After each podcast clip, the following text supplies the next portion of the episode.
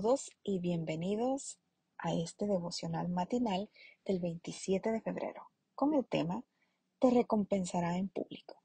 Y la lectura bíblica lo encontramos en el libro de Mateo capítulo seis versículo cuatro y dice: Tu Padre que ve en lo secreto te recompensará en público. El templo de Artemisa, que formaba parte de la lista de las maravillas del mundo antiguo, era un santuario descomunal. La estatua de madera de Artemisa medía dos metros de altura y estaba revestida de oro y plata. Sus ciento veintisiete columnas de dieciocho metros de alto le daban un aire de fortaleza inexpugnable.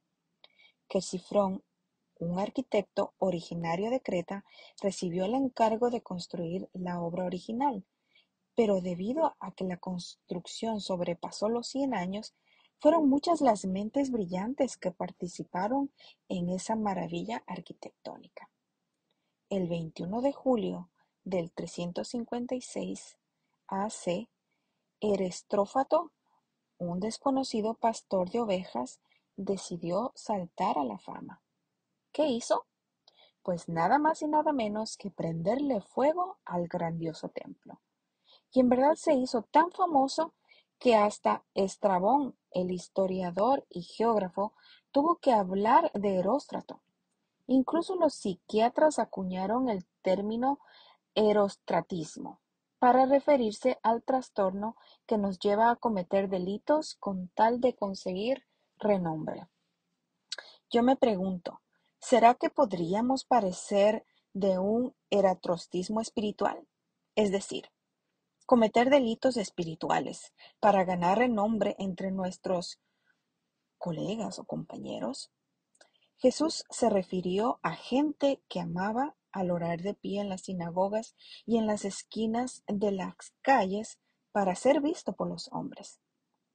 ¿Será que nosotros tenemos ese problema? La vida espiritual genuina no consiste en tratar que los demás se asombren de nuestra inmaculada religiosidad.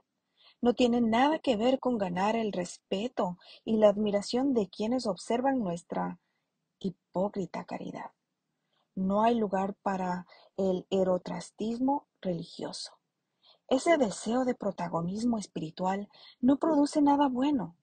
Orar, ayunar, predicar, leer la Biblia y ofrendar con la intención de llamar la atención de los demás son delitos espirituales y ponen en manifiesto nuestra falta de espiritualidad. Incluso el Rabí Sadok advertía en contra de hacer de la Torá una corona para engrandecerse uno mismo.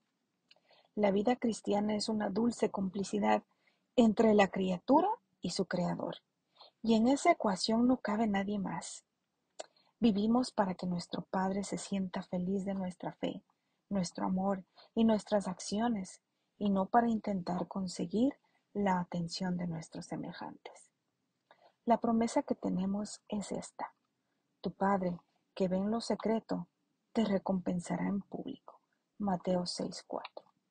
Y esa recompensa no será dada aquí, sino en el cielo. Pongamos nuestras miras en el cielo y no en recibir el aplauso de los hombres. Es mi deseo y oración que Dios nos ayude siempre a brillar para Él y seamos bendición alrededor de aquellos que están acompañándonos. Que Dios te bendiga en este día.